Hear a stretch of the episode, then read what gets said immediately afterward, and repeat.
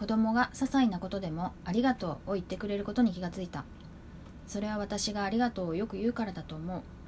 自分が大切にしていることしか子供には伝わらないとよく考える。逆に言えば自分が大切に思っていることさえ伝えられれば親の役割を十分果たせてるんじゃないだろうか。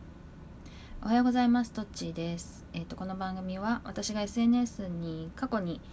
えー、140文字ぴったりで投稿した文章を振り返って解説？話す番組です。これは今年の3月ぐらいに、えー、投稿したものなんだけど子供ができると、まあ、どんな風に育てようかなって誰しも考えると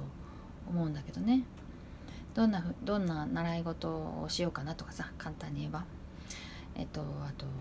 どんなところに連れて行こうかなとかいろいろ考えるんだけどまあ可能性は無限だからさ例えば私は英語が苦手だけど英語ができた方がいいよなと思って英会話通った方がいいかなと思ったりとか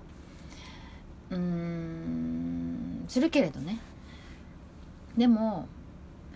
私がいいと思ってるものとか例えば本本なんだけど本を読んでさえいれば間違いないってある時から思ったんだよね。でさ私はまあ本が好きで本の良さなら間違いなく伝えられるわけだよ。で私が本を読んでる姿も見せられるし本に助けてもらった体験もあるし本の楽しさも知ってるしねでいろんな本を子供にさあの教えてあげられるし本好きな友達もいるしでそれをもう最大限伝えるってことが私の、まあ、やでできること？てかできることそれしかないんじゃないかなって思ったんだよね。まあある時からさ多分自分の私の範囲を超えて彼が勝手に自分で調べてあの飛び立ってね行くだろうしそうそうしてもらわないと困るんだけどでもまあ親のね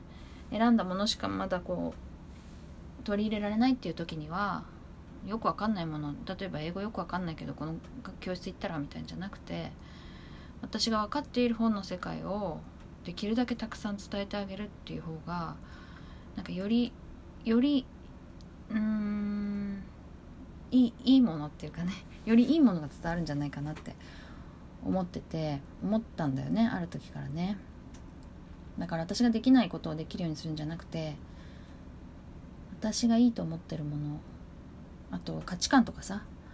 まああのいろんな人がいるんだからいろんな人と触れ合った方がいいよとかさうんと勉強だけじゃないなんか楽しみもね大事だよみたいなのをねいっぱい伝えられればいいなと思ってて。そう思ったらすごくねあの楽になったわけ、まあ、選択肢もまず狭まるでしょ？そんなにねもうありとあらゆるものをやる必要なんかなくて。であと私はまあライターとしてねインタビューなんかもするしあとポッドキャストもいろいろやってたりするのでそういうちょっと変わった経験も持っているわけだよね。いろんな人にインタビューするっていうのはさ、まあ、すごく貴重で得難い体験だからそういう面白さも伝えたいしね。で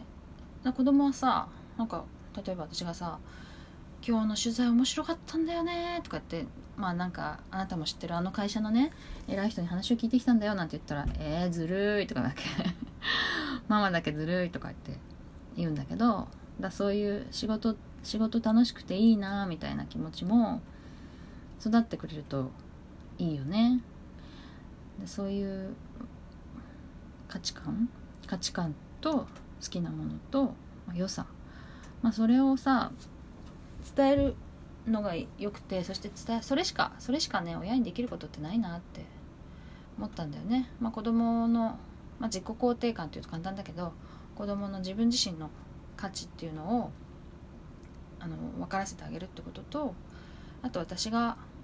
知っているものとか私が大切にしているものをまあできるだけそれを伝えるってことだよね。なんていうふうにちょっと思っています。ではもう一回読みたいと思います、えー、2018年3月12日の今日の140文字。子供が些細なことでもありがとうを言ってくれることに気がついた。それは私がありがとうをよく言うからだと思う。自分が大切にしていることしか子供には伝わらないとよく考える。逆に言えば自分が大切に思っていることさえ伝えられれば親の役割を十分果たせてるんじゃないだろうかということで今日の140文字リサイクル終わりにしたいと思います。さよなら。